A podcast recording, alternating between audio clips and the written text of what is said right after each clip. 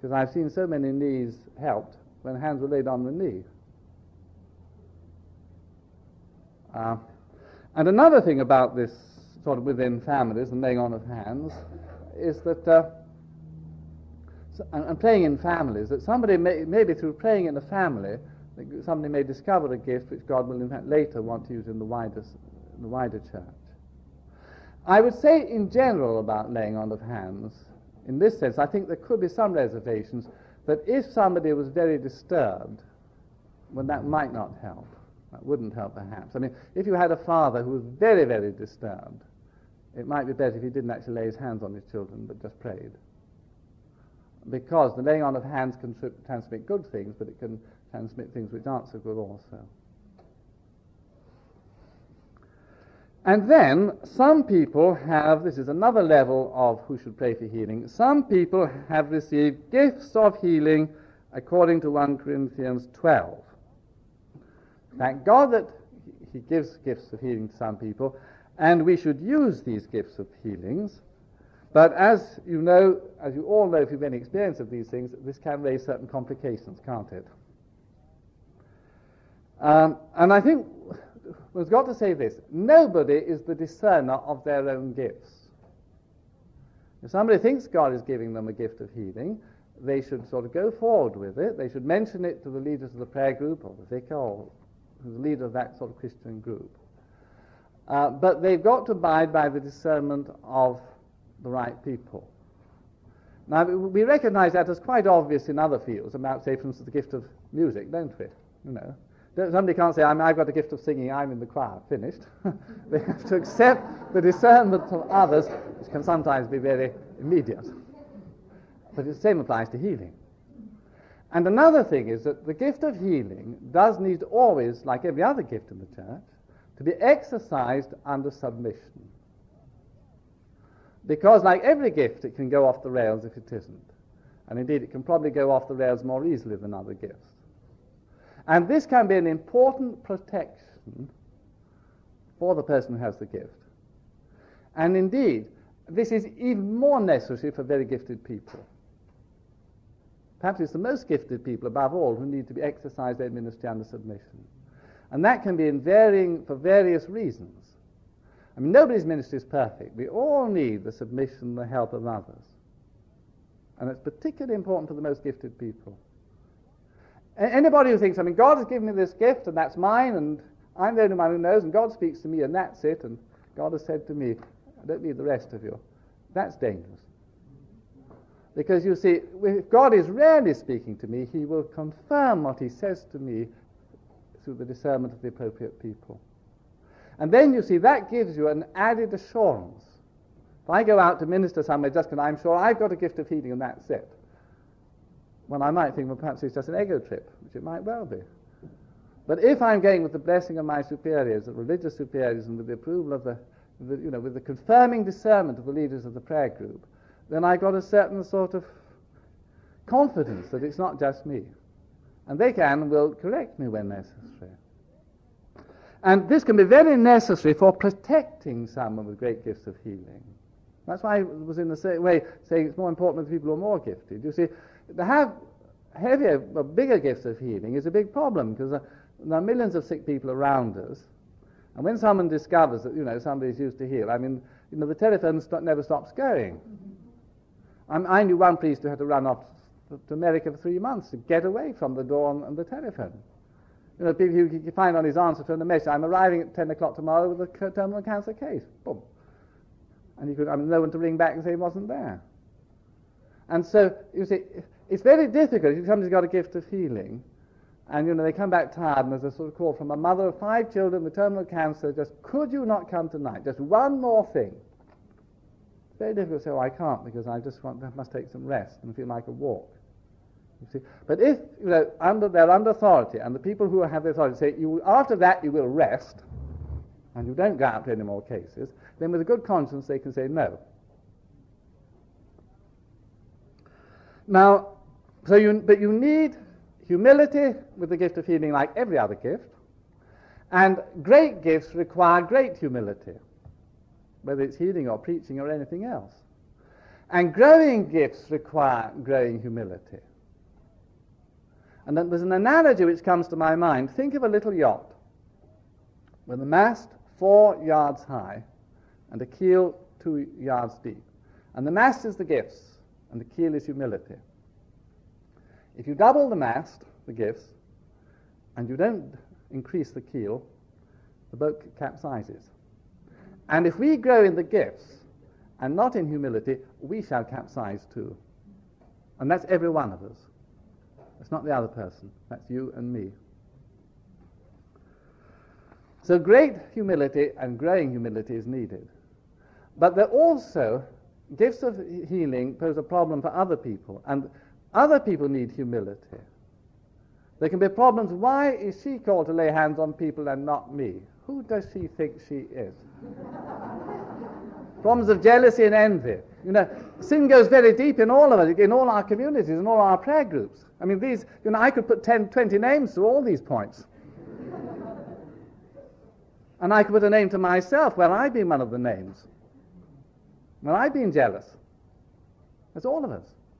I'm worried by the person who says, you know, I never, I never have a problem with jealousy. Never, never. You don't know yourself. No one, there's no one in this world who's perfect. No one does never has a problem with jealousy. So it's better to know it. You and I are sometimes jealous. Even if we may be the least jealous person in this room, you and I are sometimes jealous. and that can play its part in our healing ministry. An important thing to say here, too, I think, is that the gifts of healing are not a sign of sanctity. Um, that causes a lot of trouble in our church because the sort of idea, well, you know, normally there aren't healings, but the saints are used to heal. So if he or she starts praying for healing, well, who does she think she is? he shouldn't be praying for healing. Gosh, if you knew about his life. and if that person was a saint, they wouldn't think they were a saint, so they certainly wouldn't pray for healing, so nobody would pray for healing. it's true. That's been a big problem in our church. The saints used to heal, so of course no one else prays for healing. I remember an aged Mother Superior once saying, well, I wouldn't pray for healing. She was far too humble to pray for healing. Now, there's nothing in the New Testament to suggest that greater sanctity is required for the gift of healing than for the gift of administration or teaching or preaching. And we don't say so and so shouldn't be allowed to preach because they're not yet a saint. Otherwise, how much preaching would be in our churches? And the same for administration. We don't say that, you know, the, the man who administrates the parish fund must be a saint. Now, we hope they'll be reasonably honest. And you see, for all the gifts, all the gifts, put, put the gift of healing at the same level with the others. For all the gifts will go wrong if they're not seeking sanctity. And, I, and there's a very rare challenge for all of us to exercise, to seek sanctity. The, the involvement in the healing ministry and the gift of healing is a great call to, to seek sanctity. And if we're not seeking sanctity, heaven knows we shall make it, you know, we're bad enough as it is, aren't we? but if we're not even seeking it, be, things will go astray. But it isn't that we have to wait till we're saints before we can be used to heal people. Another thing is it's obviously good to play in teams. Um, that can also help to avoid focus on the individual, but also because there's a complementarity of gifts. And an important thing for all healing ministry is to try and grow in the gift of discernment. Because to know what to pray for, when to pray for healing, and when to pray that somebody should go to heaven. You know. You know, sometimes the result, I'm going back a bit, sometimes the result of praying for healing should be that somebody will die more quickly, not, not last longer. Because sometimes, I mean, you know, somebody is not going to heaven because they have some unfinished business. And it may be to forgive somebody or to see somebody or to confess something. And maybe sometimes our job is to discern, you see, that you know, to help what that is and to help them to go to heaven more quickly. But in all, in all ministry of healing, you know, we need to sort of grow and pray for the gift of discernment. And it's often good to pray in a team with people, perhaps with you know, I'm not very gifted in some forms of discernment, in many forms of discernment, and I often like to pray with people, quite a lot of the women I pray with are more gifted in that. And they'll just sort of say to me, for instance, they pick up that there's something, say, demonic, Or they pick up that, in fact, the problem is the relationship with the mother. And, you know, they'll sort of give me a sign, and then I pray as they tell me to pray. And it works. so, uh, you know, we need, we need sort of, we need teams often, and need to pray for growing discernment. Now, I mean, many of you will know about, this comes into this, the use of the word of knowledge in healing. I mean, God is certainly giving to an increasing number of people these words of knowledge about healing. And I'm not someone who's gifted in that, but I work with quite a lot of people who are, and I have quite a lot of experience of it in different churches.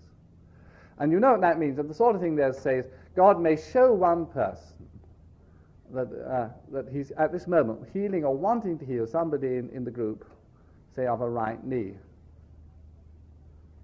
And uh, I, I, was, I give an extraordinary example of that when Ian Andrews, this house church person, came and prayed with our Westminster prayer group. We had lots of words of knowledge, but I mentioned one particular. He said, God, is he wanting to heal somebody's right knee? Nobody said anything. He came back on it again. Nobody said anything. He came back in the third time. He said, It's over here. He said, I know because I feel it in my knee. And then a man stood up. Now, that was an Indian who didn't normally come to the prayer group. And over 20 years before in Kenya, he'd got, had a very bad hockey accident, and the knee had become a frightful mess and had repeated operations, and there was ongoing pain, a great deal of ongoing pain and disability. He couldn't use it normally. And from that moment, it was totally cured. Now, God is doing these things with people. And there's a woman in our prayer group in Cockfosters called Lining Shaughnessy, and she, she often has this gift. You know, she would sort of exercise this gift that God is wanting to heal this. Mind you, it needn't only be about healing. I'll give you an example that actually happened a few months ago. And this was a rather unusual thing. She said, There's somebody in the prayer group, and we were about 130 people, it's an ecumenical prayer group. She said, who's feeling something between their right, uh, you know, that finger and thumb, the right hand, and they're thinking, oh, God is wanting them to undertake a, a task, a job, and they're, they're, they're, they're backing, away, backing away from it, but God wants them to go ahead. It Sounds a bit sort of grim, grim doesn't it? I mean, strange, strange. And uh, ten minutes later, still in the prayer group, a woman said that she had been invited, a Roman Catholic, to become an extraordinary minister of communion. And she said yes to the priest, and she spent the whole of the next week saying, no, no, she wasn't going to. And she had quite made up her mind that next morning she was going back to the priest to say she wasn't going to do it. And at that moment in the prayer group, she was feeling something there, that finger and thumb. Well, she changed her mind. God really spoke to her. But uh, now, all right, having said that, but you know, in this field more than any, there's need for humility and testing of gifts. Because, I mean, it can be very dangerous, and we, we shouldn't let people loose on our congregations or prayer groups unless we know something about their ministries. You see, if somebody can, uh, you see, it's very important to protect people from, from false use of gifts. You see, somebody comes to a prayer group and gets and God is telling me there's somebody who wants to send to Africa to the missions. You see, it's you, sir. You said your wife. You know, and then they, they obediently set up their goods and go out to Africa and find it was a mistake. you know, we've got to protect people in our prayer groups and our parishes from the misuse of these gifts. And if there are a growing number of people using these gifts, there are also people who shouldn't be using these gifts, who think they've got these gifts, or, or perhaps at the beginning of these gifts you know, again, it's not a question of all black or white. There are a great deal of areas of grey in this, in this business. There are many areas of grey, and you've got to protect people. So, uh, again, one has to, great humility is required.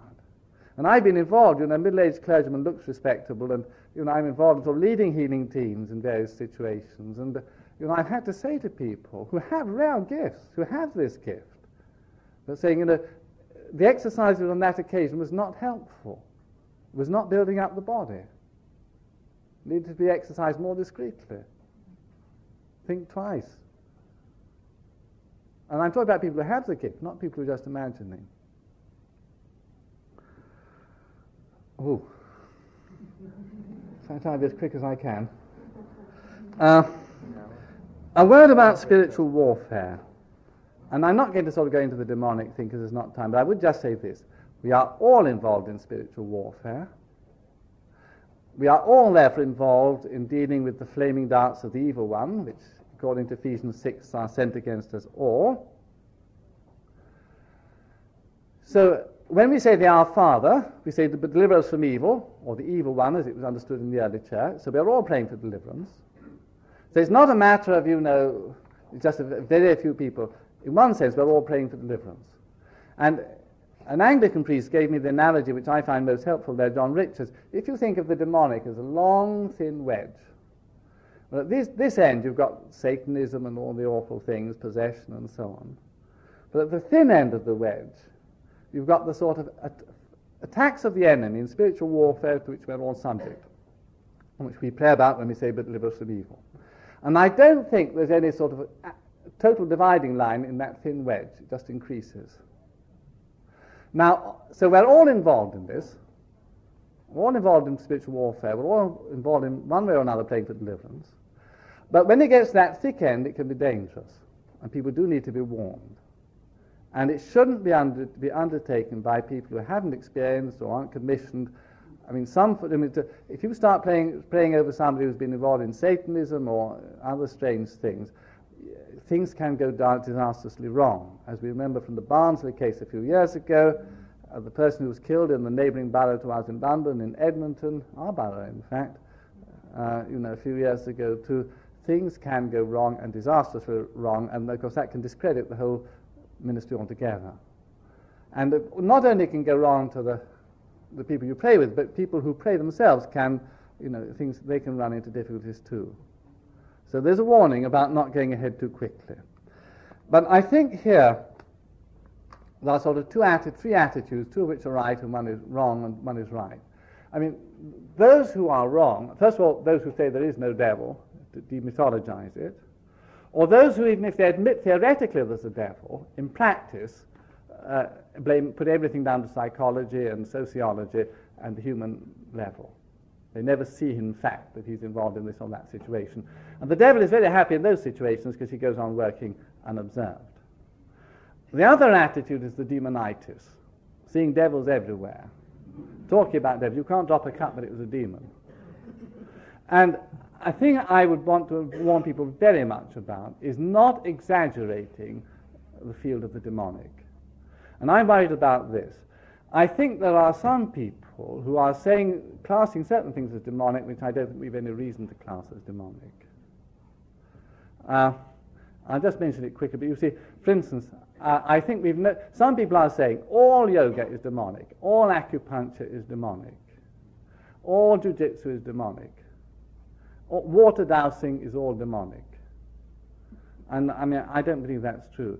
I think that some yoga can be dangerous and open people up to the demonic. I don't think all yoga is demonic. I heard our own Cardinal Hume saying in the talk on prayer not long ago that yoga breathing exercises can sometimes help prayer. But if we try to sort of do a deliverance ministry on people who've been doing yoga exercises for breathing, for prayer, which the Cardinal recommends, there are problems.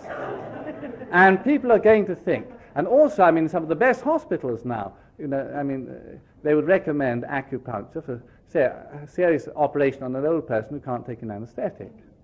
And I think to say, oh no, I can't do that, it's demonic, I think is disastrously wrong. I'm not saying that any of these things can't have grey or dangerous areas, they can. But the class the lot as demonic, I think, is a great mistake and can put people against the charismatic renewal. And I think the danger perhaps is this. You see, I think for some Christians, it's all, you know, people who know things which they don't know through ordinary means. I mean, it's either consciously of the Holy Spirit or it's of the devil. And I think they're mistaken. I think there are three things. I think it can be consciously of the Holy Spirit. I think it can be from the human mind. I think you know, just somebody is a bit te- telepathic, bit psychic sometimes. It's not necessarily demonic. Or it can be of the devil. And if somebody is perhaps a bit telepathic, I don't think that's something to be renounced and cast out. I think it's something to be dedicated to God. If they've been involved in the occult, then it is to renounce and cast out. But I mean, but, but it's something to be dedicated to God. But I think it's, it's wrong if anything telepathic we just put down to of the devil. But of course, needless to say, I am and you are unhappy about spiritualist healers. Spiritualism is condemned by the Bible, by the tradition of the church, and that sort of thing can be dangerous. Pray for your own healing, Need I say that? But for Roman Catholics, there's often a problem there. Somehow they think it's selfish to pray for their own healing. It could be more noble to bear the cross of sickness which Jesus gave them. That's how they would see it. But in fact, we should start by praying for your own healing. We have a moral obligation to try to do well. We know that. And it's no more selfish to pray for your healing than it is to go to the doctor. So pray for your own healing. And of course, on, most healing is gradual, and we need a great deal of ongoing prayer and soaking prayer, and not give up too easily. I know a case of a nun, which I and several other people, a nun whose hearing had gone bad, pretty bad in one ear, but altogether pretty low. And some of us had prayed for 10 years, and she'd prayed for 10 years, and there was no improvement. And now somebody's prayed, and, uh, and there's a very considerable improvement. So persevering prayer may also be required. And the last thing I'd say is that, you know, healing, the healing ministry is a challenge to the whole community. Whether it's the parish or the prayer group or religious community, it's, it's not just something for a few gifted people. It's a challenge to the whole community. Healings happen where there are loving, believing, praying, perhaps fasting communities. It should be seen as something of the whole community. And the gifts are given to people as members of the community, not as individuals running about by themselves. So if healings aren't happening in our parishes and communities, then we need to pray about that as a whole community. If the community, if there aren't people in your parish or community who've got gifts of healing, ask God to raise up people with gifts of healing in your parishes and in your communities. And I think that what God is wanting to do above all today is not to have a few superstars going about healing. Although I'm sure, sure he wants to give some people very great gifts of healing, I'm sure of that. But above all, what I think he wants to raise up in every Christian community people with gifts of healing. Every Christian community. I would regard it as normal that in a parish like our own, where we get a thousand people for Mass on a Sunday, that there might be at least, say, a dozen people with accredited ministries of healing, recognized ministries of healing. I mean, I think that's what it, I've seen so many people come into a gift of healing. I don't say great gifts in these last ten years who never dreamt they could be used to heal. That I'm sure God is above all wanting to raise up lots of new ministries of, of healing. Not just to go to a few very special people here or there. Not primarily that. And today, this afternoon, we shall pray for the healing of the sick. But you know, the prayer which will be more on my heart, even more than that, will be that God will raise up new ministries of healing among you. And I'm more concerned about spreading the healing ministry. That would be my, the, the, the, prayer closest to my heart today. That God will raise up and strengthen new ministries of healing among you, because I'm sure that's what He's wanting to do in all our Christian communities. If in a parish or a prayer group there's no people with gifts or ministries of healing, then there's something subnormal about that parish or prayer group. And if that's in your parish or prayer group, then pray that God raise up people with these gifts, these ministries. And it's a call to the whole community. Now, praise the Lord for what He's doing. Sorry.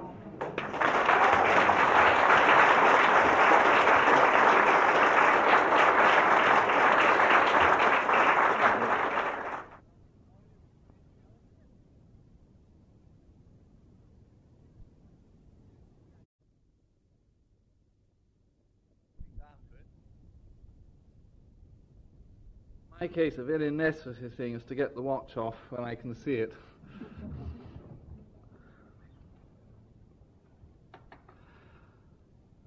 Well, thank you very much for inviting me to come here and be with you. before I start, I think I would like a little prayer that the Lord, may not go on too long, but that I might say what He wants, and uh, you know, the Lord may open people's minds and ears. That's right. Yes. You, perhaps you could say a little prayer. Perhaps lay hands on me for. Blessed Father, we praise you for our sonship and for our brotherhood. And we thank you for the way in which you watch over us and guide the days of our lives. And so we thank you for this day and for bringing Dom Benedict safely to spend this day with us. And so as we open ourselves to you for this session, we humbly pray that by this laying on of our hands you would anoint him afresh with your Holy Spirit to speak to us those words of comfort, encouragement, exhortation, rebuke, and healing that will be good for our souls. Pray that you'd give him exactly the right words to say, that they may be your words, and that as we hear them, so you would inscribe them on our hearts and interpret them to us. So, Father, we pray that for Jesus' sake, your anointing may be on this session, and your Spirit may move us to give glory to you through Jesus Christ our Lord. Amen. And I should introduce too, actually, my colleague Mrs. Pat Briscombe, who, who kindly got me here in time, which is always dicey, and who's going to help me with uh, the praying and the inner healing this afternoon. Well, I've been in, involved in the charismatic renewal now for about 11 years, and uh, I suppose for about 10 I've been involved in the healing ministry of prayer, which is my, the subject of my talk this morning. And I have, in the first place, been the object of the Lord's healing touch. Uh, I'll give you one very obvious example of his healing touch on me.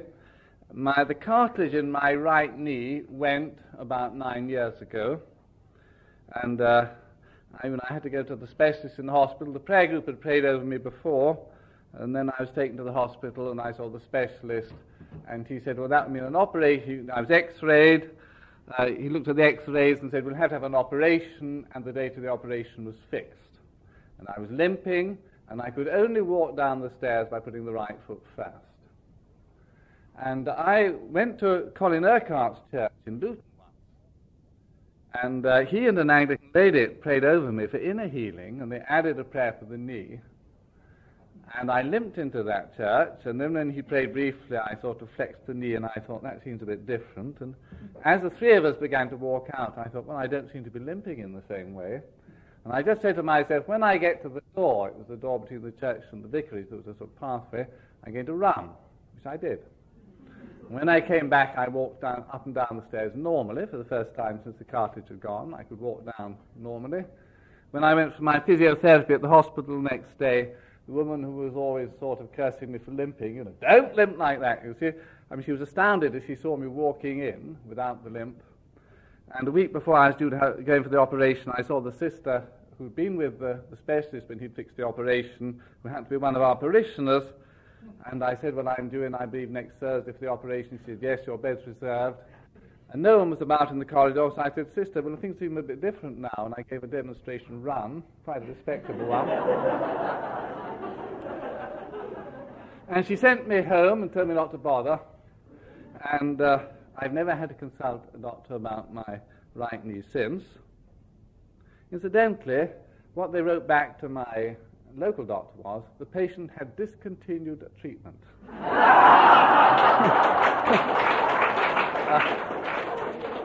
I think now, I, it, looking back on it now, I think I would have wanted another X-ray and to make the surgeon examine it for witness to the Lord. But uh, now that is not the most important physical healing I've received. A healing on the left ankle has been more important because I don't think surgery could have dealt with that fact, it couldn't have. Uh, there's a more dramatic story, the one I told, and the most important healing I have received is certainly not physical healing, but healing of fears and anxieties, etc. So I'm someone who owes a lot to the Lord through what He's done in the healing ministry, through the healing ministry. Well, the first thing obviously to note is that Jesus healed. Nearly one fifth of the four Gospels is taken up with accounts of his healings, and uh, I think it would be good to start by reading the Word of God, and I'll read from Matthew 8. When Jesus entered Peter's house, he saw his mother in law lying sick with a fever.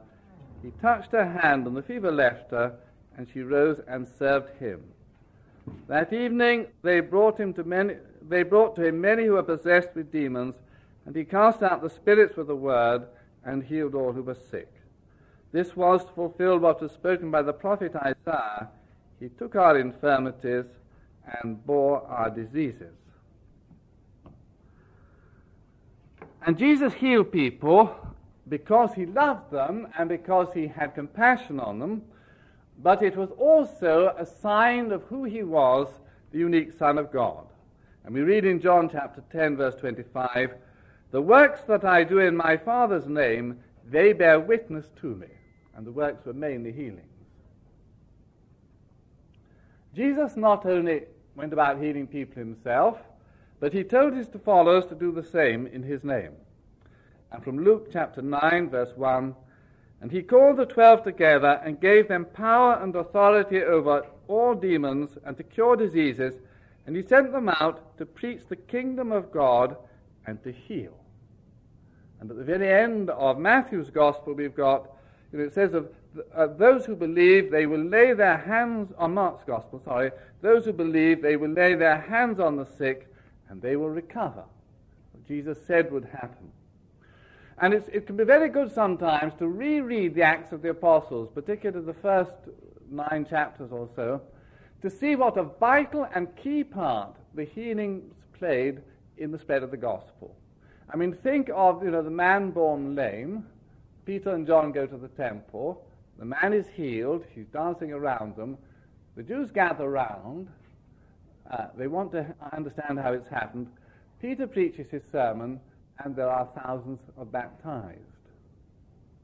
Now, humanly speaking, no physical miracle, nobody interested to hear what Peter and John got to say, no sermon, and nobody converted. And supposing the man born lame had a perfect inner healing, there's no reason to believe that apart from himself, perhaps there would only been any converts. And so you see, physical healing there and in so many places played a very important part in, in the spread of the Christian gospel. And we read at the end of Mark, and they went forth and preached everywhere while the Lord worked with them and confirmed the message by the signs that attended it. Amen. And the signs were mainly healings. And we should never separate the, the healing ministry, the Christian healing ministry of prayer, and the proclamation of the word. They go together. You know, we need to always remember that. The, the, the, word needs to be preached, and then we seek confirmation with the signs which follow. Now, I think the renewal of the healing ministry in the church is something of great importance for the proclamation of the word today and the crisis of faith which we have in all our churches. There is a crisis of faith. To ask modern man, a modern educated person, to believe that here was a man, Jesus, who had no human father, whose body was put in the grave and he was dead and it just disappeared, who in fact isn't just an ordinary human being, even the greatest of human beings, but is the unique Son of God, to ask a modern man to believe that, you know, is asking something. And uh, you know, even in the early days, in the times of the apostles, they weren't all that gullible. And you see, there needs to be the signs to believe. You know, people are not going to believe, and why should they, unless they see some signs to vindicate these extraordinary claims which we make for Jesus. Now, the, the two signs in the, in, in the New Testament were what? One, the love of the Christian community for each other. By this shall all men know that you are my disciples by the love you have for each other. And the other is the miracles which are mainly healing. And you see, people are not going to believe today if there aren't signs. And you know, very often we think, well, you know, if we study more, if we get the right intellectual approach, you see, then, then we should know how to present the gospel and our churches will become full again. Well, I mean, I'm not anti-intellectual. I mean, thank God I studied in Louvain, and thank God I studied under some of the greatest Roman Catholic theologians of our age. But nevertheless, it's interesting to note that the churches which are spreading most quickly in the world today are the churches probably with the least learned clergy. now, I'm not suggesting, therefore, that we should not study as clergy. I think we should. I mean, God also gave us brains, and Jesus is Lord of the intellectual side of life, too. But there is perhaps something for us to think about. And I think, on the whole, why modern man doesn't believe is not because we're not learned enough in presenting the gospel, but because they don't see the signs confirming the word. So I think this is absolutely vital to, to Christian belief and the spread of the gospel today. And I read this text from Acts chapter 1, verse 8 But you shall receive power when the Holy Spirit has come upon you, and you shall be my witnesses in Jerusalem and in all Judea and Samaria and to the end of the earth. You shall receive power when the Holy Spirit comes upon you. And do we Christians of today think of ourselves as filled with power? Do we think of the churches? Do we think of this assembly as a sort of great center of power?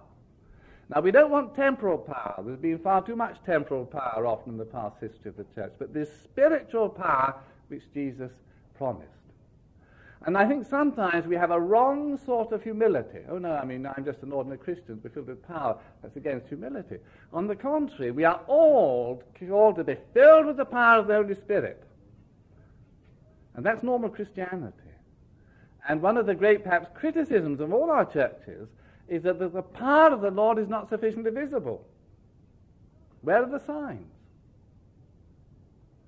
And, uh, well, so that, that's why the renewal of the healing ministry is, uh, is very important for the spread of the gospel, and it should be one, one of the main channels of the expression of the power of the Spirit through us, through you, through me.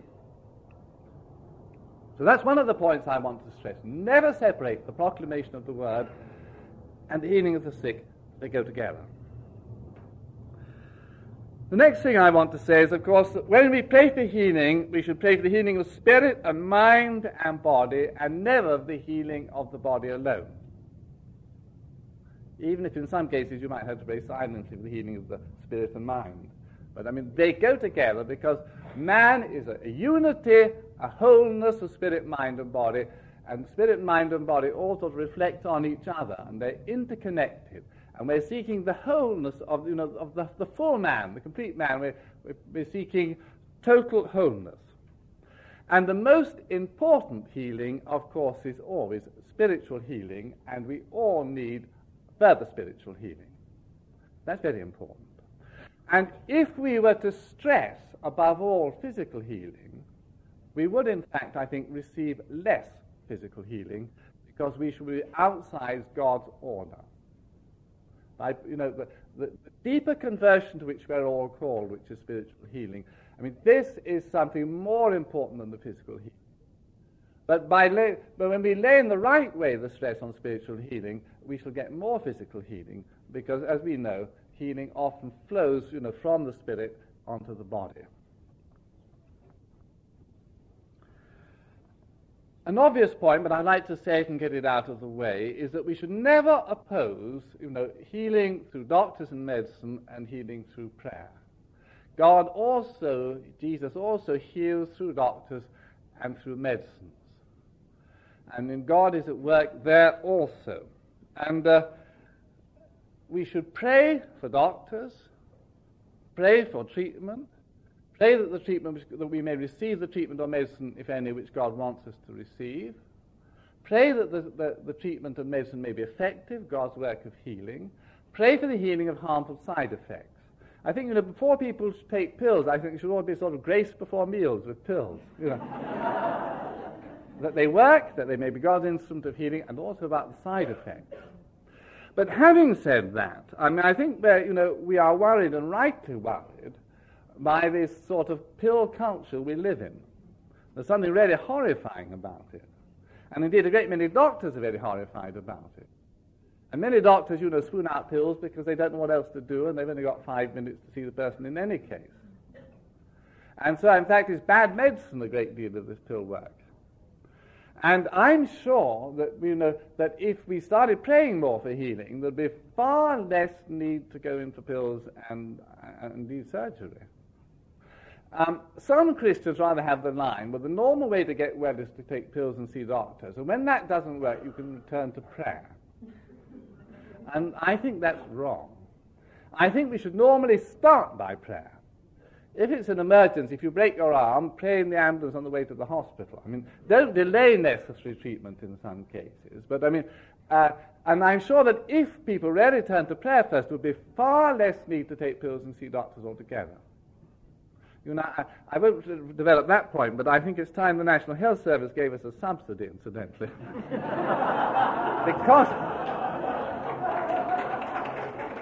because I'm sure we are saving them money, and we're called to save a lot, uh, we're called to save them a lot more money. And I might say that although I'm 63 and rattle, you know, the taxi rattles in quite a lot of places in my body, I very rarely need to see doctors because kind people pray with me, and somehow I don't need to see the doctor.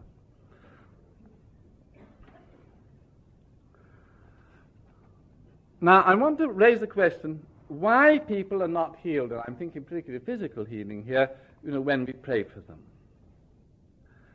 It may be lack of faith. It may be lack of faith on the part of the sick person. But that's certainly not always so. Sometimes Jesus heals people with no faith at all so, so they might come to faith.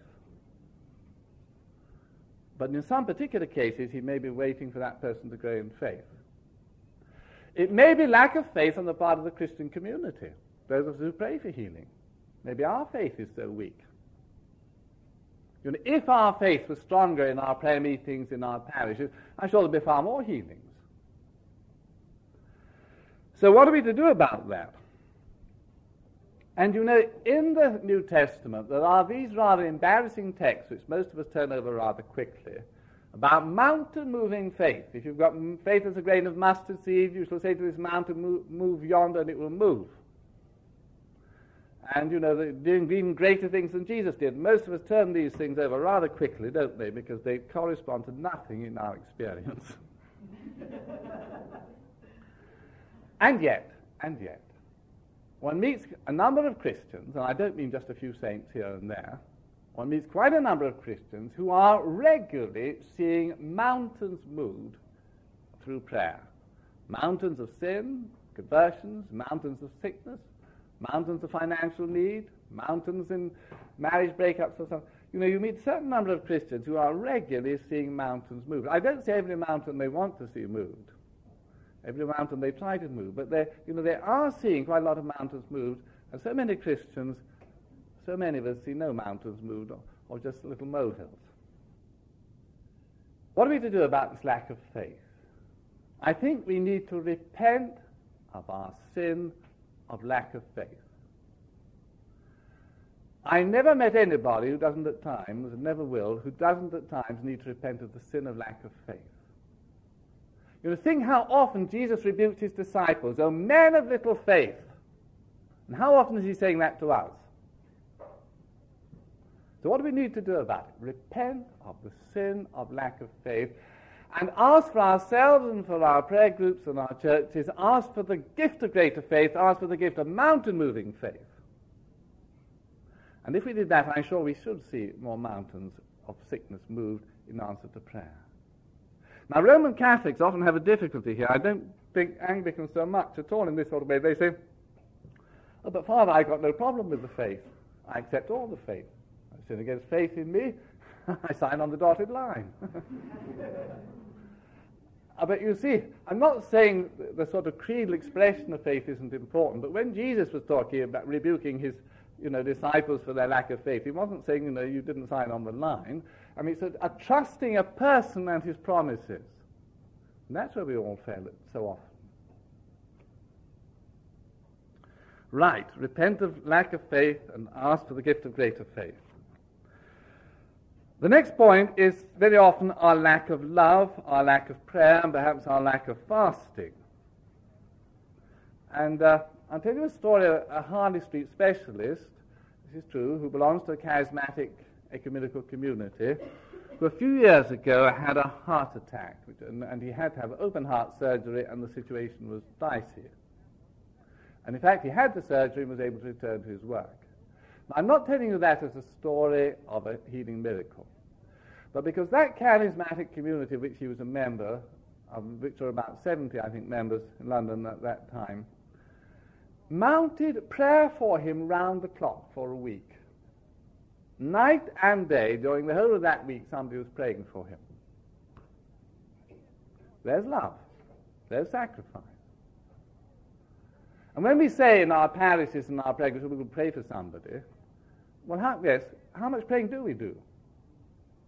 And maybe sometimes people aren't healed because lack of prayer and because, you know, we don't love enough to, to put in more time in prayer. And maybe connected with that lack of fasting. Now, I'm certainly one of the weaker brethren when it comes to fasting, but there's no doubt that, you know, fasting does often make a difference.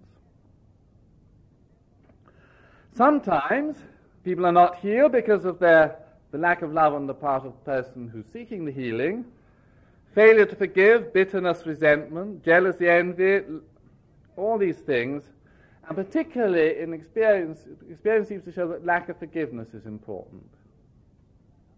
And very often people, people have got these deep hidden bitternesses, resentments, right underneath. And if they're aware of it, it's easier. I remember speaking to a priest who came to me for healing, a Roman Catholic priest. I said, Well, have you, anybody who haven't forgiven? He said, Yes, I haven't forgiven my father. Well, I mean, you know where you are then. You've got something to work on. When they say, Pastor, no, no, Father, I have no problem about forgiveness at all. And underneath, they're furious with their mother, you know, for having not had enough milk or something, you know. Uh, you're dealing with a more difficult problem. But very often, underneath, there's an important problem of lack of forgiveness. And of course, there can be also lack of forgiveness of self, and there can also be lack of forgiveness in another sense of the word, with inverted commas of God. People can be very angry with God for having allowed this or that to happen. And so we find so often that when, particularly something like arthritis, I think it applies to cancer very clearly too, sometimes when the bitterness, the resentment, the unforgiveness is healed, the physical healing follows. These things cause illness, as we all know, and when they're, they're healed, very often the physical healing will follow. Another reason why people are sometimes not healed is the need for a change in lifestyle. If somebody is smoking 40 cigarettes a day, it's no good praying for miracles on the bronchitis uh, and doing nothing about the addiction to nicotine. The same could apply to the liver and the bottle of whiskey a day. The same applies to people who are eating the wrong things. I, mean, I do think that's important. I mean, a lot of people have a very unsound diet. And, you know, uh, Jesus will often want to heal our lifestyle before he heals the sickness which that wrong lifestyle is causing. Same applies to workaholics. Some people are sort of overworking, they can't stop overworking. And Jesus may want to heal that. Maybe again, people who don't take enough exercise or sleep. I had the very good fortune to go last summer to America for a month to a, a monastery in our congregation, a Benedictine monastery in Pecos, where there are two communities, the women oblates and the monks, and they're all involved in the charismatic renewal. And it's a great healing center, and they get thousands of people going from America and elsewhere each year. A remarkable experience. And that monastery combined three things in an extraordinary way incredibly deep spirituality, at all our liturgical services and offices during the whole month, we were singing, everyone was singing in the Spirit and things. Great, great life of prayer, but I mustn't go on about that. They also were involved in depth psychology, particularly the Jungian school, but they were also concerned very much about holistic health. And we were very much on the sort of diet reform thing there. The Americans found it difficult to have so little ice cream. and uh, also jogging and physical exercise. And uh, I, mean, I think we, you know, to go on praying for miracles when we're not taking the, you know, the sound Christian common sense line about a healthy life, you know, is doesn't really add up always. So I think we need to be concerned about healing health styles, lifestyles too.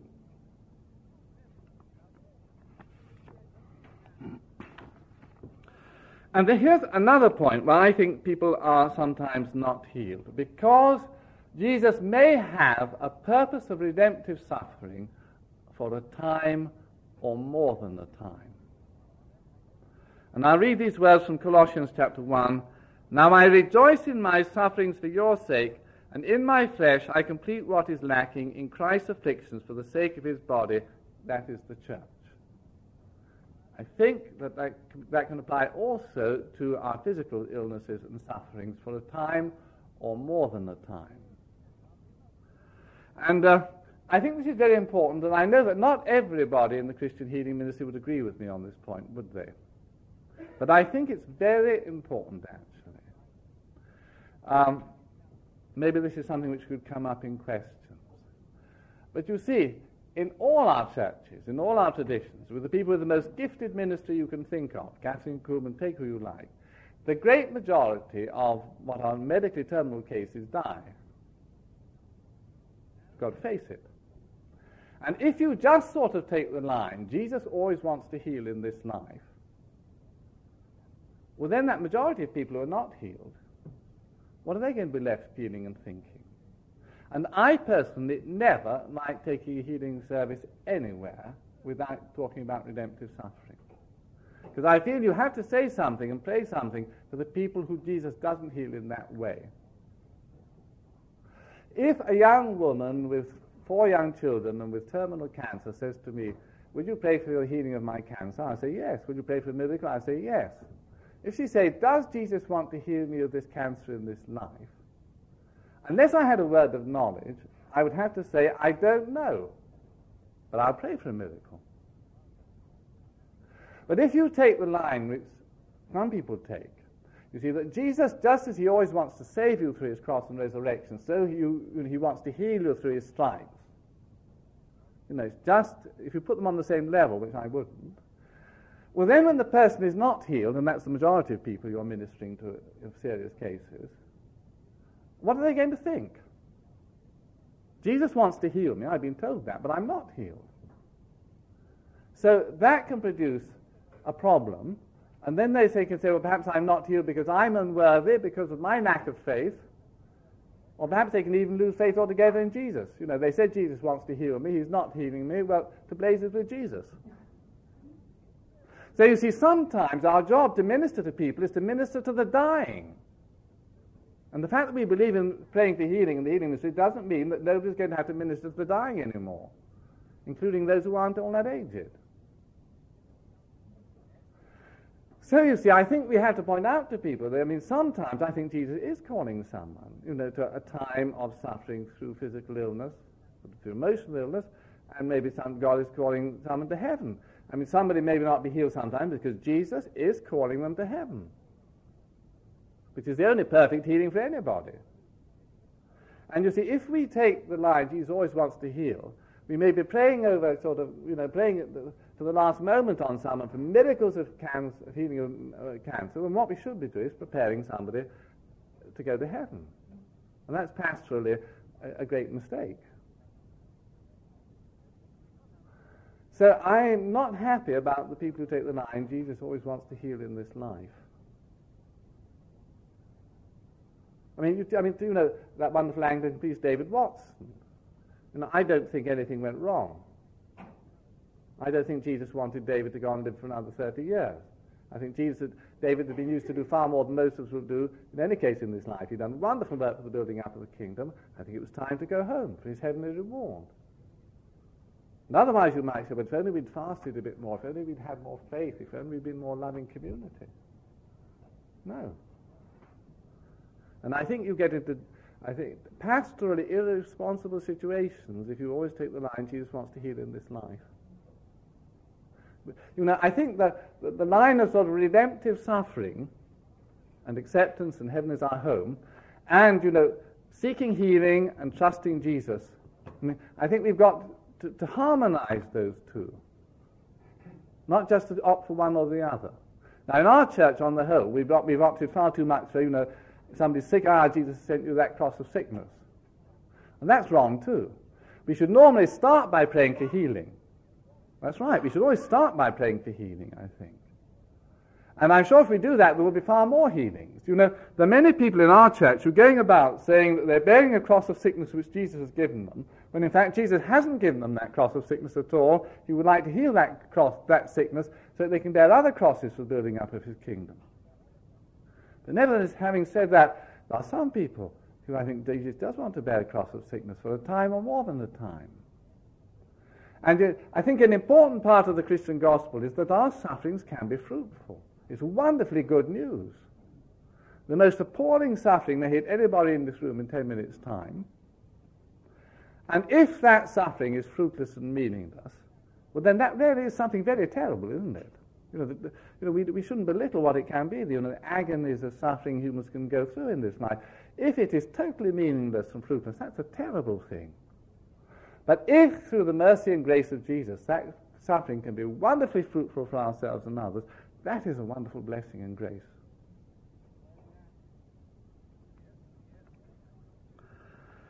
A word about praying for older people. How are we to pray for older people?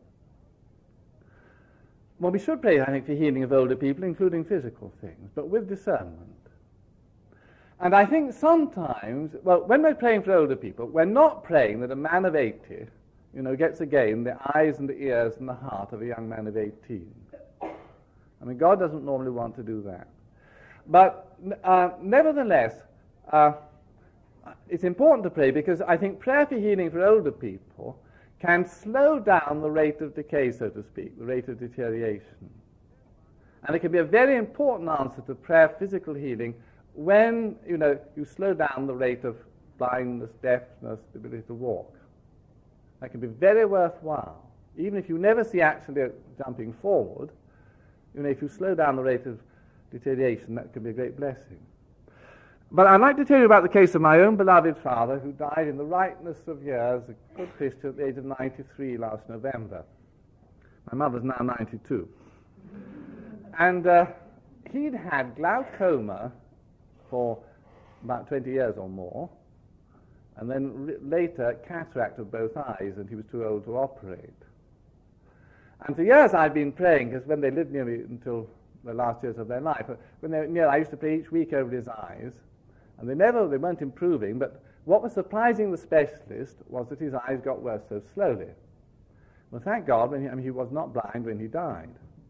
He couldn't read easily, but I mean, you know, he wasn't blind at 93. And the specialist was, su- was surprised that his eyes, uh, his eyes, you know, were lasting out as well as they were. But nevertheless, a surprising, another surprising thing happened when he was about 91. Uh, his eyes after prayer suddenly did a leap forward. My sister prays for him too. She was living with my sister. And uh, he saw the specialist, and the specialist said, Your eyes have improved. And then he said, The next time, the next three months, your eyes are much better. And the specialist couldn't understand. And in fact, after that, he only had to see the specialist every six months instead of every three. Well, you see, normally you would have written off a man of 91 with cataract in both eyes and glaucoma over 20 years. You'd say, well, inevitably there won't be an improvement. But in fact, although I was probably just praying uh, to save the decline, in fact, there was a jump forward. So don't rule out extraordinary miracles on your granddads, etc., at 92. And we're right to pray for these things, but it can be immensely worthwhile if there's never actually improvement, the rate of deterioration is. Uh, is reduced. Now, I think an important thing, and I'm getting worried by the clock, uh, I think an important thing uh, in the he- Christian healing ministry of prayer should be the place of the sacraments. And I think this is, you know, perhaps where you would have a special contribution to make, as I think our own church would. Because we know some churches in, in the Christian world, you know, are less sort of concerned about sacraments. And I'd like to read here from James chapter 5.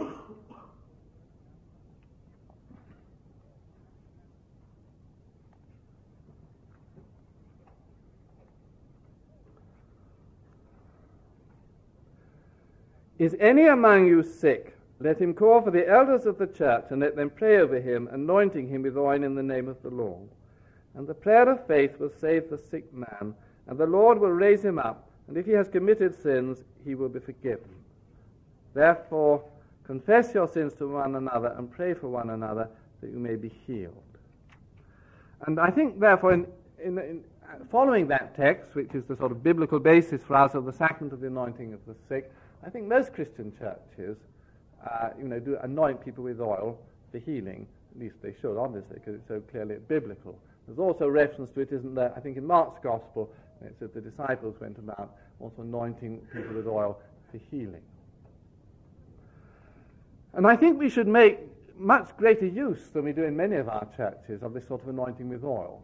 Now, you know there has been sort of change in the Roman Catholic Church, don't you?